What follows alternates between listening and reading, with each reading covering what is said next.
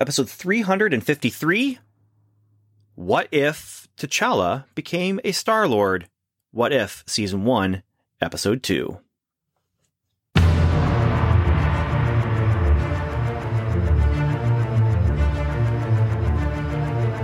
Welcome to Level seven, a podcast about Marvel's Agents of S H I E L D and the Marvel Cinematic Universe. It's a magical place.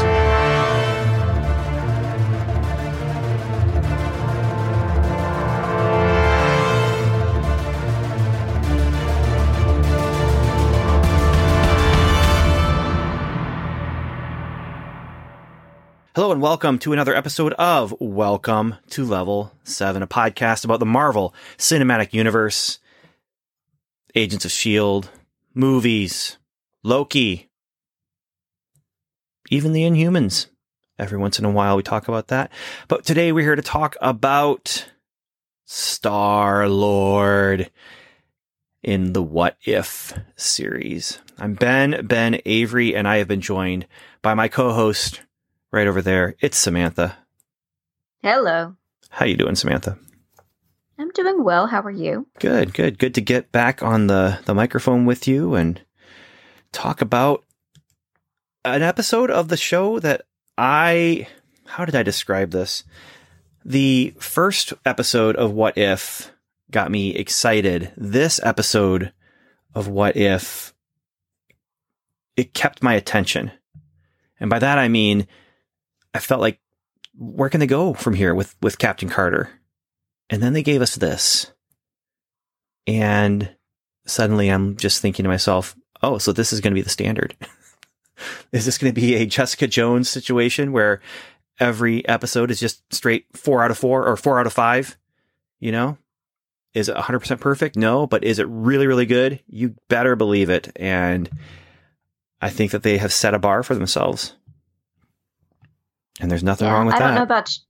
I don't know about you, but watching this episode, I may have had some issues with my allergies and I had to grab the tissues.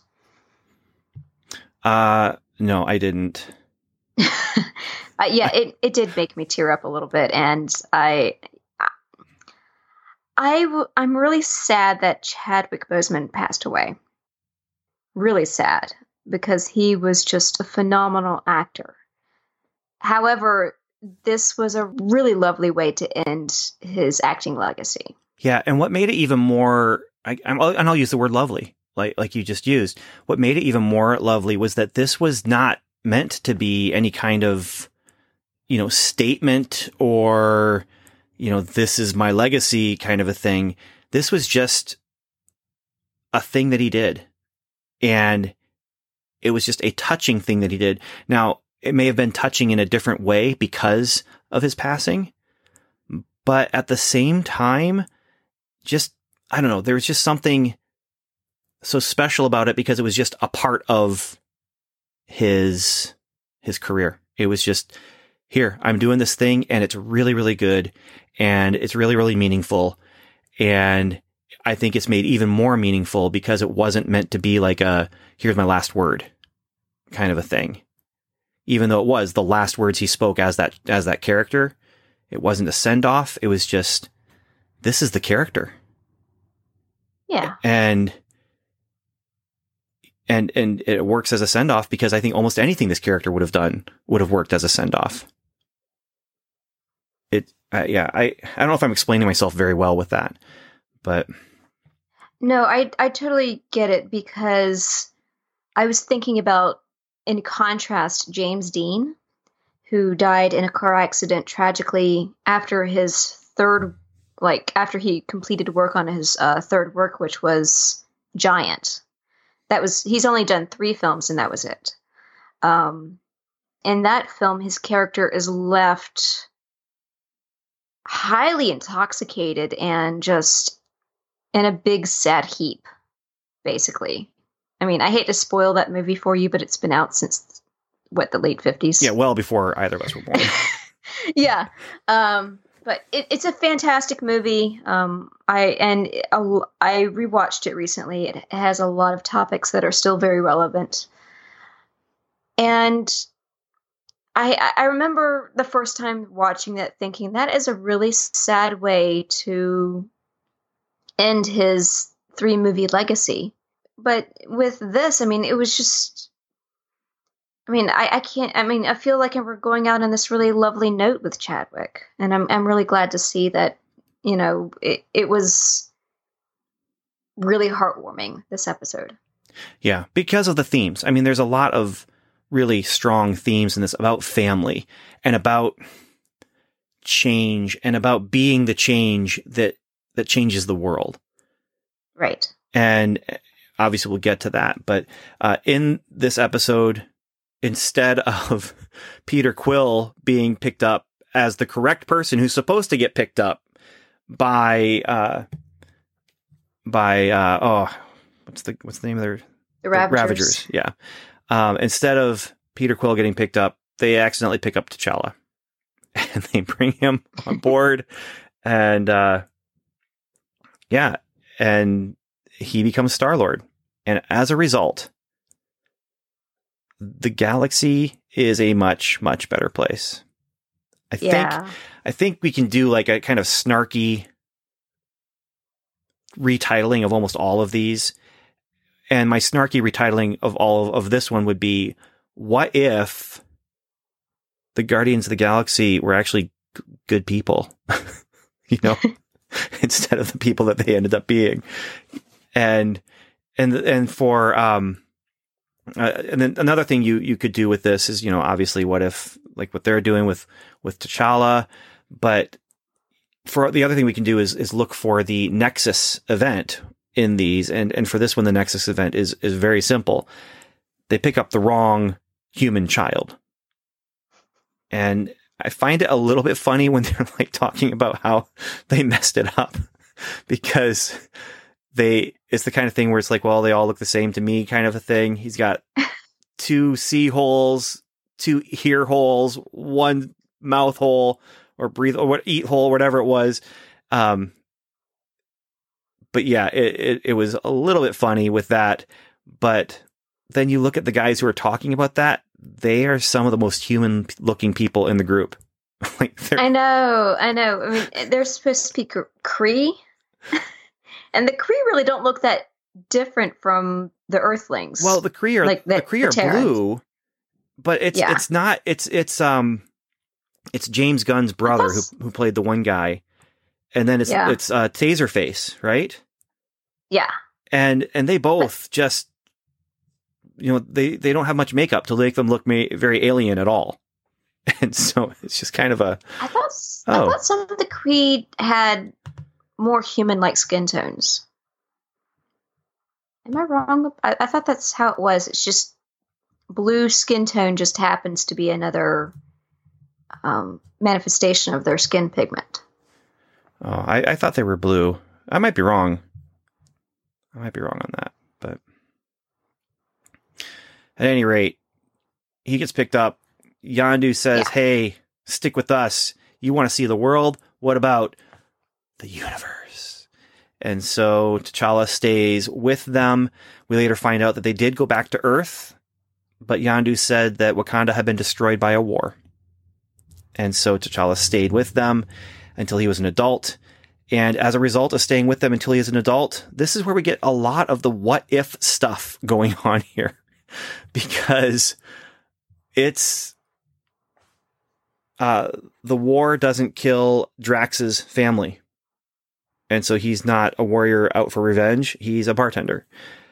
Um, Thanos gives up on his plan to destroy half the galaxy because he starts helping the Ravagers help the galaxy.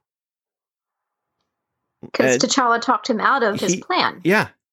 He talked him out of it. And so they do their missions where they're helping people, and it's it's Robin Leach or Robin Hood. And they Robin which, Leach of all the Robins out there. That Robin was the Leach. Perfect Robin for them to, to choose because yeah. You know, lifestyles uh, of the rich and famous. Yeah, yeah. Which I remember watching. I mean, I'm not sure how long that show lasted, but I remember watching that when I was in junior high and elementary school, and just it was, when I think about it, I just think, why, why did I care? But I won't, I mean, it was on Saturday afternoon and I watched it. I remember because I had some really terrible insomnia that I did not let my parents know about for a long time. I remember watching Lifestyles of the Rich and Famous, like, like at one thirty in the morning after the Late Late Show finished. So that's that's how I remember it. Is I was up really late watching television, and here comes Robin Leach and and people's yachts and big houses. Yeah. yeah. Yeah. So I do remember when it was on. It's just I was watching it at a different time of day. Well, probably because it was syndicated. And so the cho- yeah. the T V channels got to choose when they would put it on. So, yeah. So this is a Robin Hood type of story, but it is also then the plot of the story is a heist. And they are going to go and try and get this cosmic plant dust stuff from the Collector, and this cosmic plant dust stuff is going to terraform planets and completely do away with, with hunger on a, on a galactic scale. They truly are guardians of, no, they're, they're gardeners of the galaxy is what they're going to be. Uh, and so they are going to steal this from the Collector. It's fun because we get the moment where they're talking about the thing. And then they, you can see it happening, uh, as they're, as they're talking about it. And, and that's a lot of fun. You have them, then the plan goes wrong.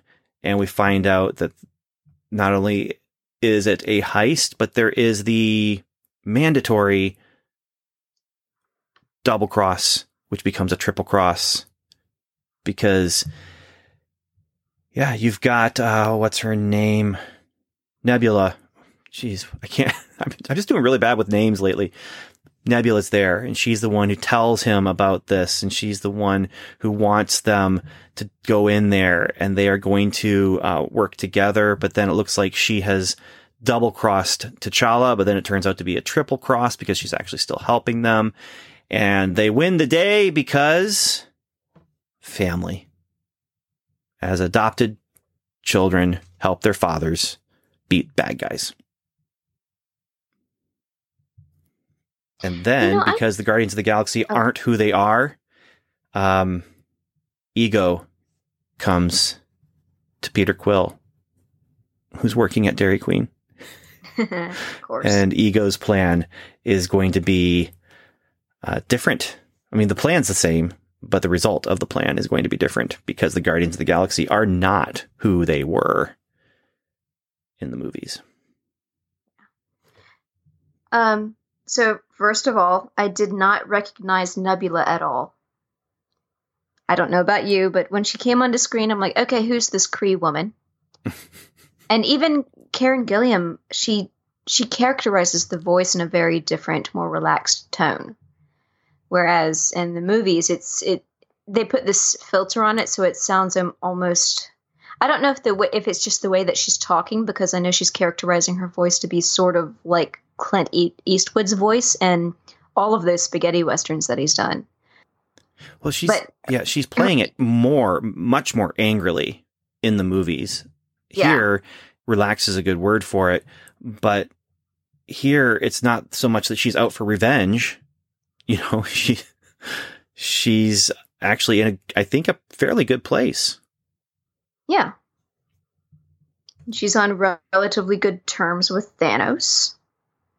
Yeah, they don't get along, but they aren't trying to kill each other. And he's not torturing her.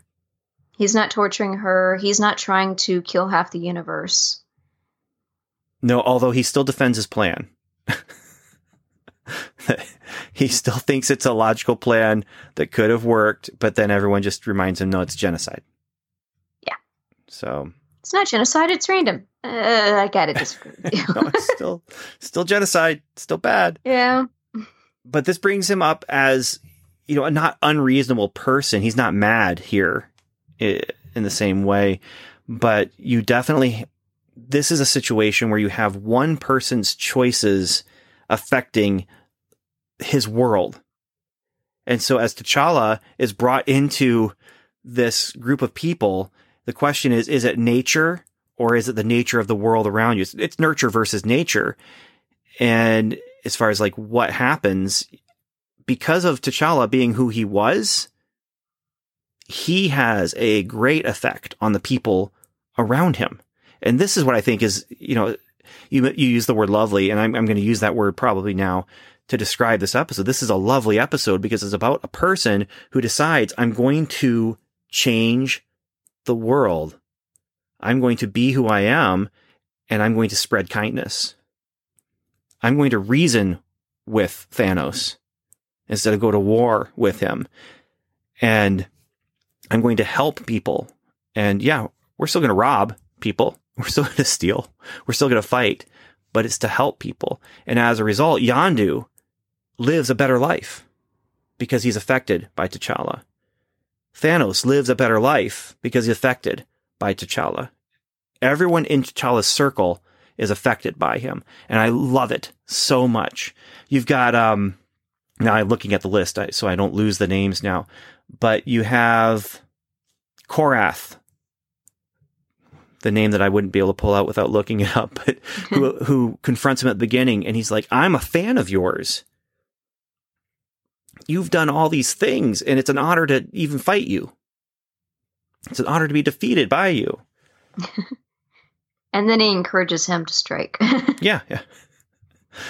So that's what I love about the theme of this episode is as this episode is going on, you realize, okay, this is one man can make a difference, and not just make a difference, but make a positive difference by, you know, spreading kindness. Now it's a very, you know, maybe I'm being naive and maybe I believe like that as, as I believe this is possible. I believe that this can be done, that you can change your world by being good and kind. You don't have to always be fighting. Now, T'Challa is ready to fight back. You know, don't get me wrong. But he did so much good. And I believe that this is something that it, our world, we can we can do good in our world and affect our world. And we should. Not just we can, we should. But I I think it's lovely. I, I, I really like this episode because of, of just the way that they present T'Challa and the way they present how he affects the world around him. In many ways, it's like the old Kirk and Picard argument, you know, who's the better captain? And, you know, Kirk goes in like a cowboy with guns a-blazing, and, and Picard, he always, he always tried to take first the diplomatic approach. And you get that with T'Challa versus Peter Quill as Star-Lord. Yeah, you also get with Peter Quill, I mean, he totally, he's in with the Ravagers, you know? He's he's doing yeah. their thing and doing things the way they do them. You know, it's, you get the impression that maybe, maybe he's not they the don't first corrupt... choice for a hero. yeah, yeah. He, he, and, and the other thing I like about Peter Quill is that there's room for growth in that character. And as much as people dog on him for losing the battle with Thanos, like it was all his fault if he hadn't gone against plan or whatever, the character makes sense and works and has had some growth and, you know, go has gone through this, the, all the stuff with Ego and all the stuff that he's gone through. I appreciate the character. Don't get me wrong, but here is actually a Guardians of the Galaxy trilogy with T'Challa like this character probably would be a little bit boring if it was just always about like, here's these really good people doing good things, or here's this really yeah. good person being the glue that holds everyone together. Um, it's not, a, not quite as funny. It, this is funny to us because we get to see all these reversals on characters that we know. And, you know, you've got, You've got Drax saying your money's no good and, you know, get, being the literal guy. They're still the same characters, but we see them in different light. And it's kind of yeah. nice. Yeah, I, I mean, I do appreciate that it does have a happy ending. It's just, I mean, it's it's the old thing, you know, why don't you see as much reality reflected in T V and movies. It's because sometimes most reality in storytelling is kind of boring. Yeah, yeah. But the other thing is, Guardians of the Galaxy is what it is because of James Gunn. Yeah. You know, and so much of his personality is in that. And I don't know that James Gunn could write a pure heroic character like they do with T'Challa here. Maybe he could, but I think that his impulse would be, even as he's trying to write that, his impulse would be to find a way to diffuse anything with with humor.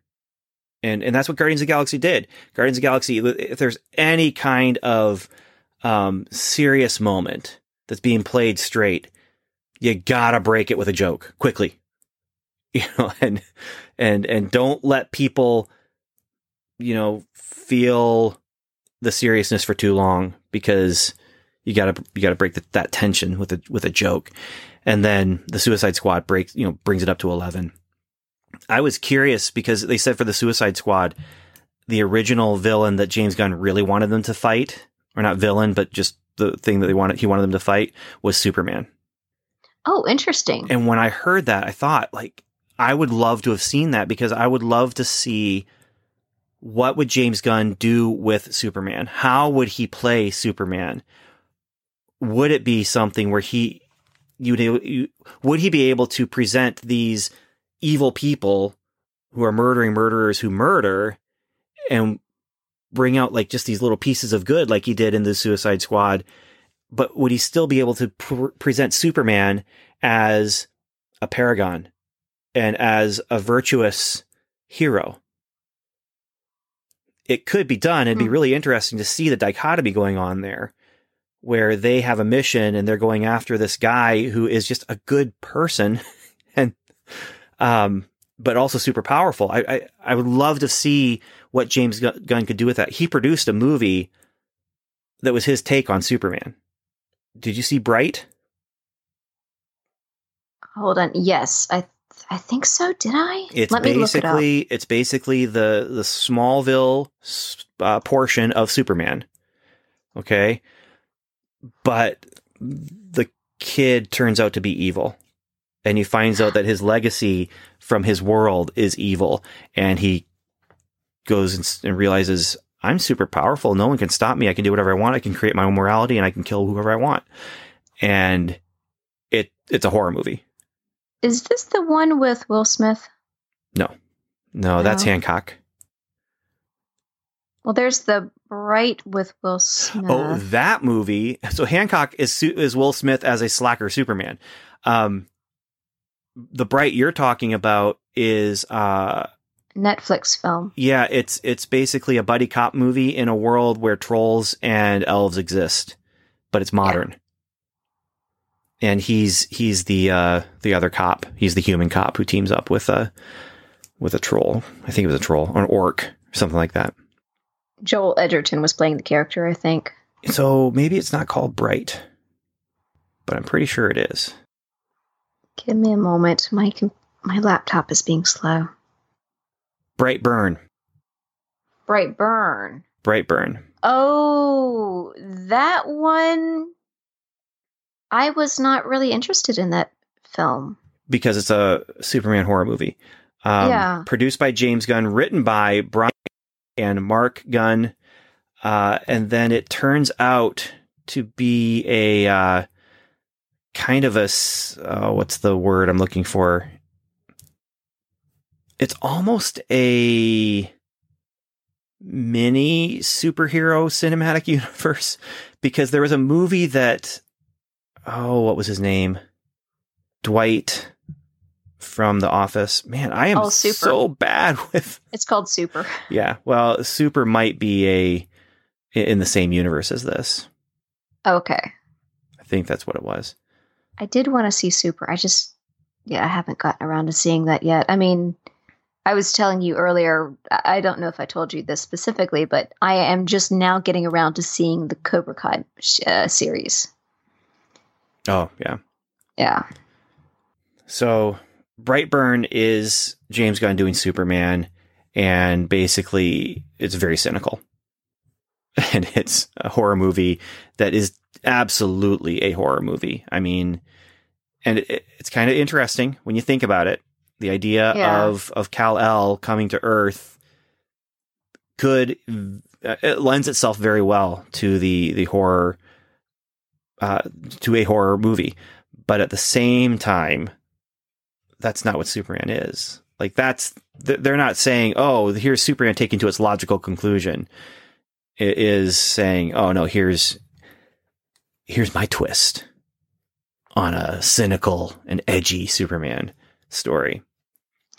Actually, I would have liked to have seen a version of Superman with James Gunn, because in the D C universe, they try to turn Superman into this like cynical character, or in, into that type of character, and to play that kind of character against this, the almost this, well, literally silly cartoonish versions of these bad guys who are quote unquote the heroes of the story, um, because every bad guy is the hero of their story. I would have really loved to have seen that. Well, yeah, that's what intrigued me is, could he pull off a virtuous hero who is actually a good person and doing good things for good reasons? And if he could, yeah, the dichotomy of you've got these people who obviously are out of his league trying to kill him. And how does he shrug this off? How does he fight back against them? Especially, you know, to me, the story becomes, now this is me, this is not James Gunn necessarily, I don't know where he would have taken it, but to me, the story becomes, how does Superman rescue them from the little bombs that are implanted in their brain? How does he rescue them so they don't have to try and kill him? Hmm. And and that's that's the Superman story to me. But the Suicide Squad story is them trying to, like, well, we're going to die anyway. Might as well die trying to take out Superman one way or another. He could kill us with his laser eyes, or we could die with the bomb in our brain. So there's there's definitely interesting storytelling potential there. And I would really like to see what what James Gunn does with a character who is just virtuous and good. Yeah. Then then again, laser vision or tiny bomb in my brain, I don't see there's much of a difference between the, you know, the the threat levels. That that seems kind of like to be on the same level. Well, that's what I'm saying is it's yeah. going to happen one way or another. But if we kill him, we can survive, you know? Yeah. So, but that's oh, wait, James think- Gunn. That's the Suicide Squad. That's not T'Challa and Chadwick Boseman. He James Gunn wrote a Wile E. Coyote screenplay. Yeah, I have not been watching the news much lately. Oh, I don't know anything about that. I do know that the Peacemaker character from the Suicide Squad, they have a T V show on H B O Max that will be coming, that apparently the executives at Warner Brothers came to James Gunn and said, "Hey, you have anything else for us? Like, we want to do a T V show. Which character do you think would work?" And he's like, "Well, I did just happen to, during uh, COVID, write a season of television about the Peacemaker." And he was just doing it for fun in quarantine. That's the legend. That's the story that I heard. I don't know how true it is, but it yeah, is a story um, that I have heard. I do see it here. It's currently filming. Um, and it looks like James Gunn is also writing, it was just announced, the Starsky and Hutch T V series. Hmm. Yeah, so that's going to be interesting too. So back to T'Challa and Star-Lord. Yeah. Uh, there's a couple things we're missing here, and that one is Howard the Duck. He's back. Yes, he's back. He's being voiced by Seth Green. I almost did not recognize him at first. Um, I I am not. I just haven't had much of a chance to watch Robot Chicken, but I know that he is really great at voice acting. And when I rewatched um, this episode, I was, of course, looking at the IMDb trivia, and it says that in the German dub, Howard the Duck was voiced by the same guy who did the German dub for the nineteen eighty-six movie. That's radical. Yeah, that's really good. That's awesome. That's awesome. Here's the deal with the cast for this. I think that you can get spoiled watching the credits of What If. I feel like you almost have to put your hand up and cover the bottom of the screen while you're watching this. For some reason, I missed the I fact. Had the I had the same exact same note. I wish they would not put any credits in the beginning. Yeah. Just, yeah, so, just, just put up a title card. That's it. Sean Gunn, Kurt Russell, Benicio del Toro. Yeah. Karen Gillian, Seth Green. Now, I don't know if Seth Green was in the beginning credits or not, but it was. Yeah. He was. His name was there. Yeah. Okay. Uh, you get all these names. Once I saw Josh Brolin was in this, I'm thinking, what? Okay, so Thanos is going to be in this. Now, obviously, I didn't know what they were going to do with Thanos, but it would have been much more of a surprise to have him just pop up. And it still was a little bit of a surprise. Still a little bit of a surprise because he pops up and he's doing stuff you're not expecting him to do. But yeah. Um, and we did know that Howard the Duck was going to be on in, in here because we had seen him in some of the trailers. But yeah, I I was really I was really glad that I missed the Kurt Russell credit. The second time I watched it, I saw it, you know, at least I think I did. But and then he shows up and, and Kurt Russell shows up for what? One line? It's like spare a little time for dear old dad. and yeah. That, and that's it. They got Kurt Russell to come and do one line. That's pretty awesome. Well, I'm thinking they brought him in because they cannot get Chadwick Boseman back for season two. But an organic place to go from here is to jump on to the Peter Quill Ego storyline and see where that goes. Yeah, but here's what I don't want from this series. I I like the one and done kind of thing. Now, do I want to see more Captain Carter? Yes, absolutely want to see more Captain Carter. And if that is the only one that they come back to, that's fine. I think that's actually pretty cool. If that's the only one that they, they come back to. But so far, we've got two episodes. They both have set up a possible sequel. So yeah. we'll see where it goes. We'll see where see. it goes. Uh, speaking of where it goes, really bad transition. um, so as I was watching this movie, right before you see, was it Hell's little head crown? Mm-hmm. Hela? Yeah. You see a glimpse of Cap's shield. Not only that, you also see Thor's hammer. Yeah, which makes me think, okay, is this in the same universe? As it, it cannot be in the same universe as Captain Carter, because no, she brought it, that not. shield with her. It's not. And and yeah. so what's fun about this is you get to kind of extrapolate, like, well, what happened? So because T'Challa was not on Earth and Thanos didn't do the things that Thanos was going to do, and all these different, you know, repercussions that spread out like a like ripples in a pond, you know, to change the world, you get a situation where the Collector has uh has Uh, death's, uh, not Death, Hela's uh, helmet. And the, Thor's hammer. I don't know who's moving it around for him, but it's there. Captain America's shield. What else is back there? Oh, I'd have to go back. There's a lot of just weapons there that I don't recognize, but the hammer and the shield are definitely there. Yeah. Oh, oh, oh. And this is bad. What? The, uh, The fist that he's using. The fist that he's using is from someone from Korg's race, and it might even be Korg. Oh. Because he says he got it from, I'm going to get the, the names. Oh, I did a search for Korg to get the right names, and it took me to Kroger dot com. Let's do Korg and Marvel, and let's see if... Uh, oh, there's also mention of the uh, the the was it the ice giants from Thor two? Oh no, no, no I'm sorry, the, the the dark elves. So, so he says specifically, I hacked it off a particularly chatty Cronin, and that does describe uh, Korg. So that was uh, Korg's fist that he was punching T'Challa with. Uh, so we sort of got a cameo from Taika Waititi. Speaking of, he was in a movie I went and saw over the weekend. He was in Free Guy. And oh, I want to see that. He was hilarious in that movie.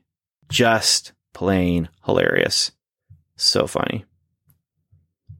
On a scale of one to ten, how would you rate that movie? Eight. Eight? Okay. Yeah. The, I, I can't recommend it to everyone, especially young kids, but because there's just some some jokes in it that are just way off color, but they're very subtle. But at the same time, it's the kind of thing where I'm not going to take my son because I want to explain it, because I, he's going to know it was a joke.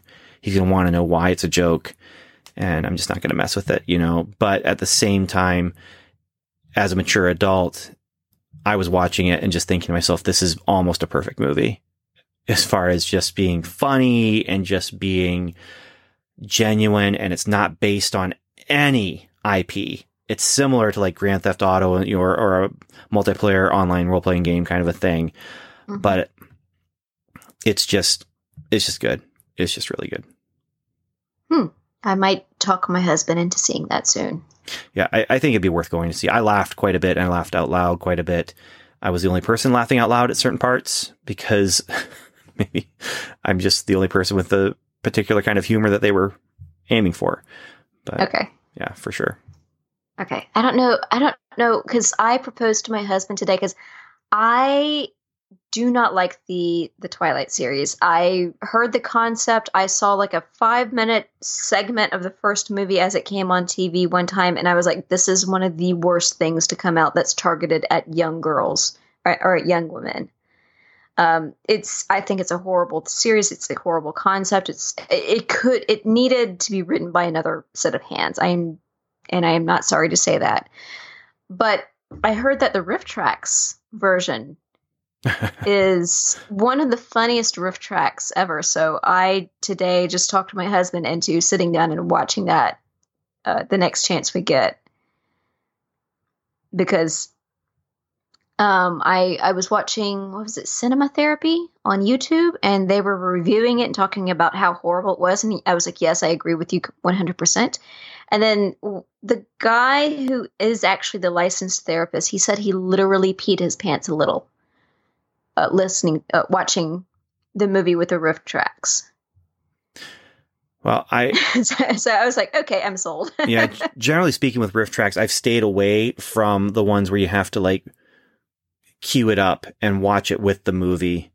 Um, but they've released so many, so many uh, movies yeah. where they actually have the rights to show the actual movie along with their riff, that you, you're not going to run out of it, of Riff Trax to watch anytime soon. Right. They, yeah. They do a lot. I do like the, I am grateful that they can at least do something that, you know, it's not something that's released with the movie and it's like an open track, but if you can sync it up well enough, you can, what they did was that they could create an extra layer to the movie without having to pay for the royalties themselves. Yeah. So I really appreciate that. So it's, it's like watching M S T three K again. Yeah. Yeah. And like I said, even on Amazon Prime, you can look up, well, there aren't as many right now. There used to be a lot on Amazon Prime, but yeah. they go through different different seasons. So, uh, talk about this this episode. I I just I like the themes. The themes of family is similar to Guardians of the Galaxy, where you've got this family that's put together. They they're together because they choose to be together in some ways, and, and they're together because the choice has been made for them in other ways. But that sticks around here. Yondu as a father figure is here. He's, I think, a better father figure to T'Challa because T'Challa is a better uh, son figure, I guess. I, I don't know. But uh, yeah, I, I it keeps that kind of thing going on. It keeps the space adventure going. That was also fun. So you have Captain Carter last episode, World War Two action adventure. Here you have your your space opera kind of kind of going on. Uh, it is nice to step into a world that we already kind of know. You could see Nowhere again, the head where Collector lives now, and yeah, it's just it's just fun. Yeah. It's, it's a lot of fun, and it's a very positive episode. In fact, the only the only family situation that's not super positive in this is Peter Quill and Ego at the end. So. Yeah, and that can only go to someplace really dark. And because Peter doesn't have that experience in space, the question is, can he survive Ego? Mm, but what is curious is you have the what if about, okay, so if his father figure is not Yondu, what kind of a man is he? That's what kind true. of a man does Peter Quill end up being? His mother probably still died. Yeah. And but he had still had his grandfather. Yeah, yeah. Yeah. So there could be some really interesting things there, and a very different kind of story. You know, you get a, the life of a guy who's just living in the in in the Midwest, working at a Dairy Queen. You know, very much a, a Jack and Diane kind of uh, John Mellencamp song mm. kind of a thing. Yeah. It makes you wonder. I mean, could he be the owner of the Dairy Queen franchise in that area? He could be. Maybe. I mean, he's mopping after hours, so yeah, which actually, could be anybody it, who it works could, there. It could go both ways with that. Yeah, he could also be just, you know, the guy in the back, you know, making the Dairy Queen cones. Yeah, but he also could be the manager because, and he's he's mopping because, you know, his employees wanted to go to the Friday night football game. Yeah. And so I mean, he's like, yeah, you go. I'm going to I'm going to stay here and mop. And what happens when that kind of guy gets taken to a living planet mm. who wants to take over the universe? Or what if he's just the kind of guy that's very content to be, you know, the manager of a Dairy Queen? Yeah. And he doesn't want to leave Earth, and he's very happy with his life on Earth. Or what if he's the kind of guy who just hates life and yeah. all he can think about is, this is all I can do? This is it for me? Dairy Queen? What? I was made for more than this. And Ego can tap into that. You know, there's, there's a lot of different ways you can go with this, but the episode we get here, a lot of fun. And I do like the way that they take care of the Collector. It's a nice comeuppance for him where he gets attacked by his collection. Yeah. I like it a lot. Yeah. Well, as uh, Stuart likes to point out, we have gone longer than the episode. We have some feedback, though, and the feedback is from Stuart. All right. Hey, agents. I really enjoyed episode two, and I'm sorry I can't be there on the podcast, but uh, you know how life gets. I just want to throw some notes at you guys real quick and uh, let you know that what I thought about it. First off, I think this might be my favorite of the three. Yes, I'm recording this after the third one has come out, but I think this might be my favorite of the three because there's so many connections and so many like little things that if, you know, if we've been watching these movies and these T V shows for what, ten, fifteen, twenty, twenty-five, thirty, maybe in like sixty years now. And so we know what uh, all of these little things are. So like when, um, When Thanos snaps his fingers, we know what that is, right? And when when uh, when uh, the Collector loses his bracelet and his assistant gets it, we know. I mean, like, they didn't really show it in the show, this episode, really that much. But we know that it's because he treated her like not good things. So that's why she took it and was like, yeah, that's cool. It is for this episode specifically, but this series in general is for... us. It is absolutely for the Marvel fans who've been watching the M C U, following these movies, watching them religiously, and I I love it. And I love so many different things about it. You know, the, the recycled jokes and how they're in different forms of con, you know, they're different context and like when um Korath is bowing at T'Challa, he's like, should it, should I be bowing? That that's taken from Black Panther, right? And and so that's really fun, and I I really enjoy that. It was weird to see that, you know, that Thanos was actually in the episode. You got to admit, I wasn't expecting that, because, you know, Thanos was a bad guy. So, like, what are some constants in the What If, you know, quote unquote canon? And the answer is the Black Order. I don't think those guys would ever be good. Although I'd love to see a What If where they're like, you know, they sell ice cream at, you know, like a Baskin Robbins or a Dairy Queen. Spoilers. Of course, how we're going to talk about this and not talk about Howard the Duck. Give Howard the Duck his own series, like, right now, because let's be honest, we need it. We should have gotten one. There was the There was The Offenders, and uh, it was going to be on Hulu and all that sort of stuff, and now it's not. But that would have been a fabulous series.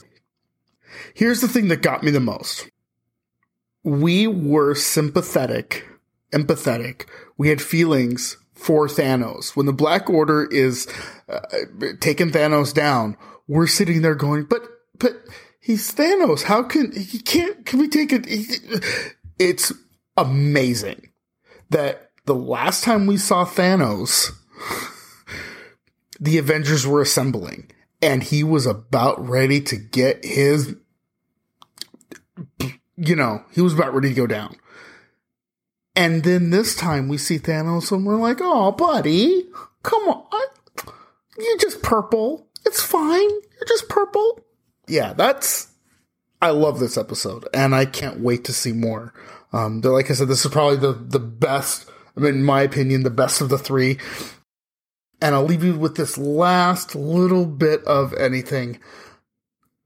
Do you think Khan would have stolen the Embers of Genesis? And then do you think, like, Kirk would have gone after him? Well, Stuart, as you know, Genesis, simply put, is life from lifelessness.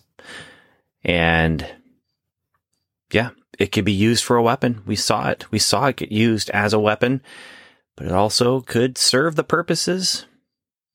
I mean, both Genesis, both Genesises could serve the purpose of being a hammer that can destroy and break down and tear down, or being a hammer that can build. So yes, the answer is yes. Kirk, Khan would go after it, and, and, and Kirk would go after it. And you'd end up with pretty much the same thing. I'm not sure what how Spock would turn out, but pretty much the same thing. And of course, Stuart, I do want to thank you for calling in and giving us a Star Trek reference. Thanks, Stuart. We did manage a Star Trek reference on our own without him. Stuart, we don't always need you for a Star Trek reference, okay? We love you, buddy. Okay, but back to what uh, Stuart was saying about Thanos.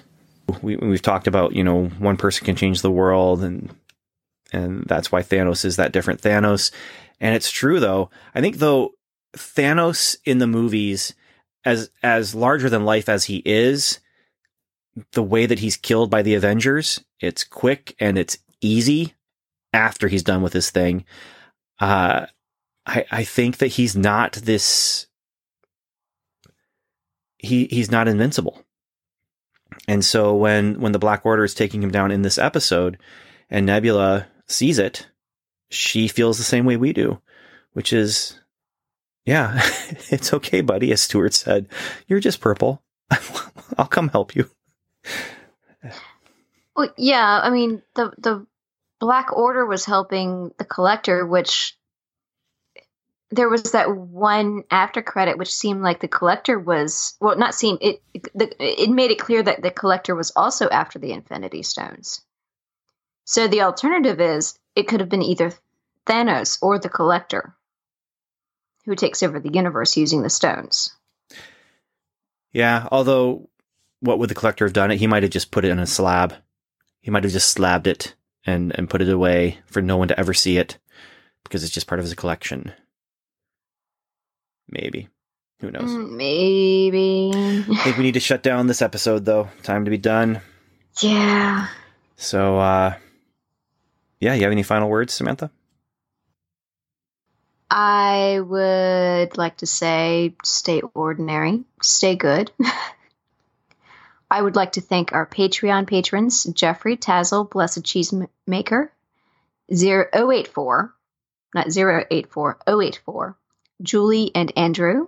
Thank you very much. And I would like to thank Stuart for writing in. Gee, I wish you could write in more. Yeah. No, I don't. I, I, yeah, we we miss you, Stuart.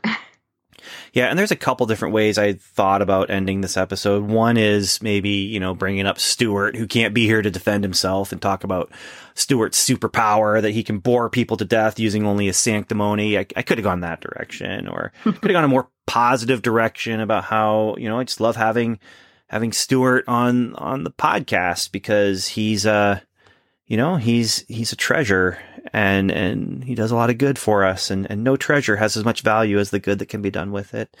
Thought about going with that, but I think I'm going to stick with probably the best advice that this episode gives us. The best advice that you can possibly get from this episode of What If, and that is this. And Stuart, this is for you, buddy. Keep this in mind when you're out there doing your thing. But it's not just for you, it's for everybody. When you're out there doing your things, when you're out of luck, always go duck.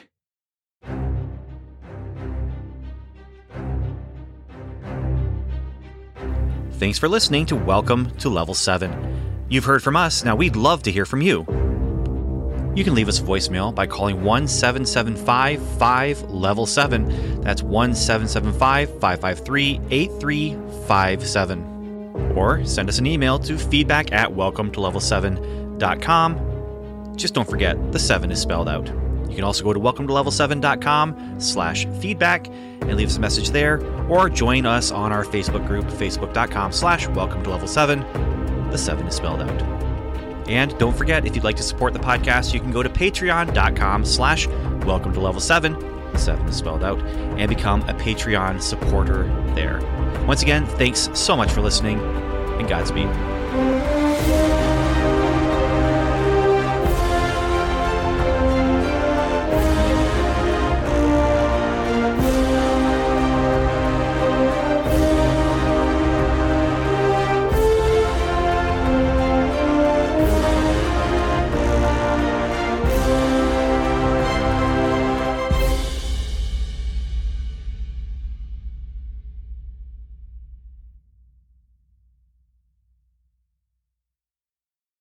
Hey, Samantha, you want to talk about the Eternals trailer? Sure. Let's do it. Let's talk about the Eternals trailer. I am going to go and see this movie. This trailer is a good trailer for a movie that sounds like and looks like it's going to be a good movie. It looks epic. How's that? What? It looks marvelous. And I'm, it has a really great cast. I'm really, really curious about this movie, because it looks like it's going to be one of those. It looks like it's going to be of a piece with some of these other movies that are coming out, and other things that are this classic sci-fi kind of vibe. Um, like, I think that this might make a good double feature with Dune or something like that, you know, because it's just this uh, centuries spanning science fiction about hidden societies, and, you know, going back seven thousand years, and you've got spaceships that look so cool. You've got Kirby, Jack Kirby looking Celestials. No, that's not Galactus. I know people have looked at that in the trailer and said, is that Galactus? No, that's a Celestial, which we've seen in, in Guardians of the Galaxy. But this movie looks like it's going to be that, and then it's also going to have the James Gunn, Joss Whedon uh, humor going on as well. So yeah. Hopefully they let these genuine moments sit when, and you don't have to have someone express genuine emotion and then have it followed up immediately by a quick, a quick joke to diffuse the emotion. But we'll definitely have some quick jokes in this movie. So we'll see. We'll see. There's a really good one in the, uh, in the, in this new trailer about IKEA. Oh, I, I must have missed Don't that. Don't you remember? No. Oh, it's at the very end of the trailer. Yeah. People listening will know what I'm talking about. And you can go back and rewatch it.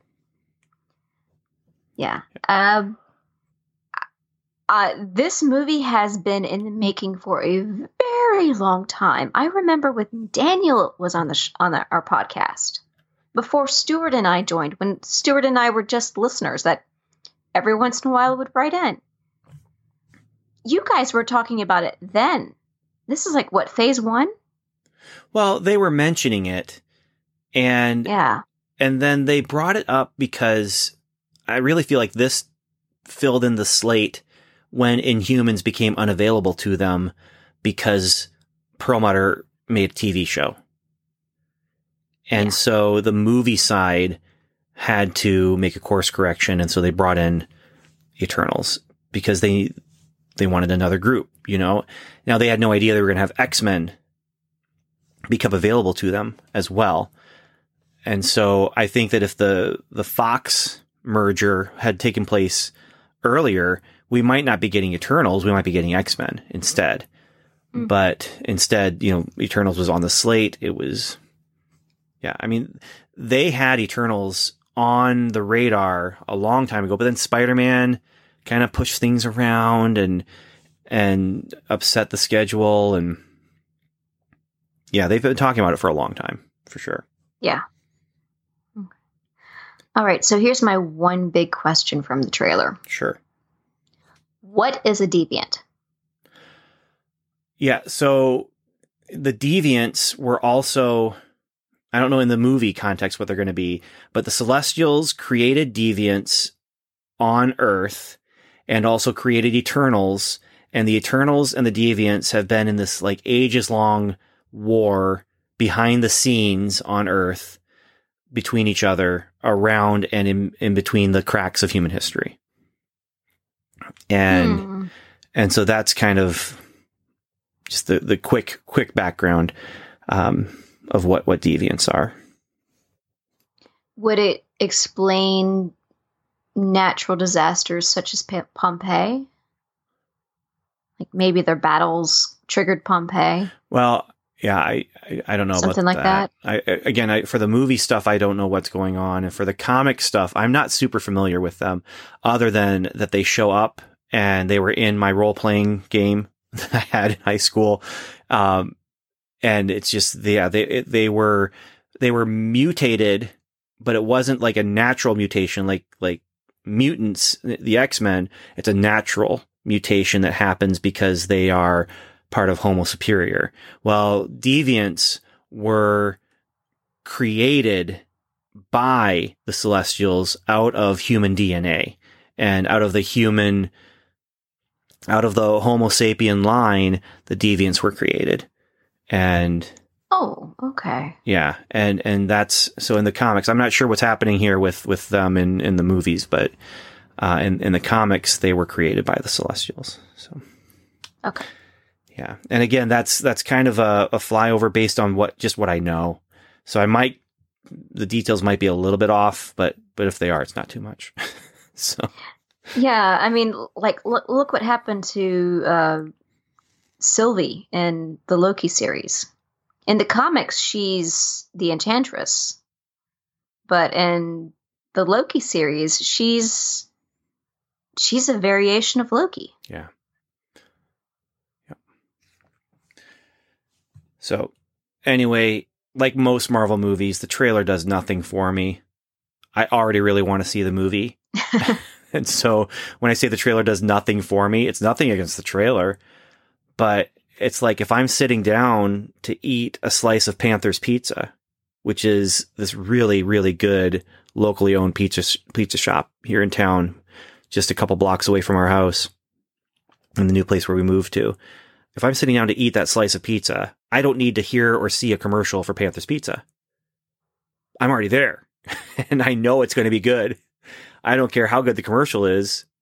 The pizza's in my hand, and I'm going to eat it. And that's the same thing with this movie. And any other trailer we're going to talk about probably with the M C U. Yeah. Although Shang-Chi's trailer, I really do not like the opening joke that pops up, especially on YouTube for the ads on YouTube, where it's the shirt, the, the, the shirt. It's the line, "What happened to your shirt?" And he shrugs. And I'm just like, I bet that joke's really funny in context, but it's kind of stupid when it's like the opening line of your thirty second YouTube commercial. It just doesn't, doesn't do anything for me. Well, if you think about a lot of heroes, especially if there's like, have like bulletproof skin, for example, like with Luke Cage, a lot, there's a lot of heroes that they go through a battle and their clothing is in shreds. So I kind of get where that joke comes from. It's just I don't think it has the whole setup within the trailer, which I think is what you're complaining about. Yeah, yeah, out of out of context, it's, it's not. It doesn't do anything for me, and it just makes me kind of scratch my head and go, "Huh?" But I'm still going to see the movie, so it's okay if I'm scratching yeah. my head and saying "Huh" to your trailer thing. But yeah, just I'm sure in context is probably going to be a good laugh line, but out of context, I'm just why, why. And then we move on oh. because, you know what, I'm going to go see that movie. And I'm well, really looking forward are, to it. Yeah, the trailers are really for people like me before I joined the podcast. Because before I joined the podcast, I did not see all of the M C U movies, but I saw most of them. Like, I I don't know if I had any real interest in seeing the Ant-Man movie until I joined the podcast. And then I did, and I went and saw the movie, and I really enjoyed it. Yeah, the trailers are also for the super fans who take the trailers and break them down scene by scene and even screenshot by screenshot, uh, which we just don't have time for. And that's the kind of thing that I would yeah. love to be able to do. It'd be so much fun to be able to sit down and just go moment by moment and look for every little thing in the background. But that... Fortunately, there are YouTubers out there who can do it for us because yeah. we don't have time for it. But yeah, th- I mean, the trailers are pe- for people who are trying to find secret messages, and they're for people who don't know what they're watching and don't know what they're getting. And we need to make sure they know what they're getting. And that's why the studio's like, we've got to get a good trailer out there and make sure people know Eternals is going to have grand sci-fi, but it's still going to have, have humor like Guardians of the Galaxy, you know, and yeah. that that's what the trailers have to do is sell the movie, and I don't need to be sold. I'm ready well, to eat that the, pizza. Yeah. Yeah. For the M C U though, you cannot entirely trust the trailers because they will change things for the trailer. Yeah. Yeah. And, and that's so. the, the super fan who's trying to break things down scene by scene and screenshot by screenshot. That's why they do that. That's why yeah. they do that. Can't remember, there was a, a movie trailer recently. I wish I could, but there's a big deal about how you could see the clothing that one of the people were wearing in the background, and that that told people a whole lot about. Oh no, it was Walking Dead. That's what it was. Walking Dead ended on a cliffhanger. They didn't know who Negan hit with his bat with uh, Lucy or whatever the bat's name is, and. And the reason I don't know is because I, I stopped watching right before we got to the, the Negan stuff. But he hits someone and you don't know who it is because they cut to credits. You know, it's the end of the, the season. It's a cliffhanger. And then they have a, a promo for the next season. And people are able to look and see based on who the dead person was was near. And they knew the order that the people were standing around in a half circle, and they were able to figure out, oh, this is who died. And so before season one, or not season one, before season eleven or whatever it was began, people knew the the big mystery to that cliffhanger because they were able to see who was still standing in their position, not not from anything other than than just really picking apart that that promo trailer split second. So. That. I don't watch Walking Dead. I have no interest in zombies, so. Well, you got some coming for What If, so. But yeah, I do know who Negan is because I've seen Supernatural, and Negan plays the dad on Supernatural. Oh. Or it's the same actor, and yeah. Cool. All right, well, we yeah. need to shut this down. We need to get going. So yeah. Thank you, Samantha, for spending some time with me to talk about All this right. stuff, and I'll talk to you next episode. All right, thank you. Bye.